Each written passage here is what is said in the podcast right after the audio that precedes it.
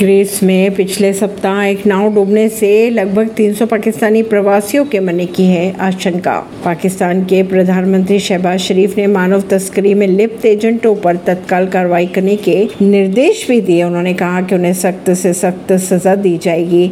खबरों की अगर माने तो पाकिस्तानी अधिकारियों ने रविवार को 10 कथित मानव तस्करों को भी गिरफ़्तार कर लिया था। अब बात कर लेते हैं सेंसेक्स की। अगर सेंसेक्स की बात की जाए तो सेंसेक्स 216 अंक टूट कर तिरसठ हज़ार एक सौ अड़सठ पर हुआ बंद। अठारह हज़ार आठ सौ के नीचे पहुँचा निफ्टी भी।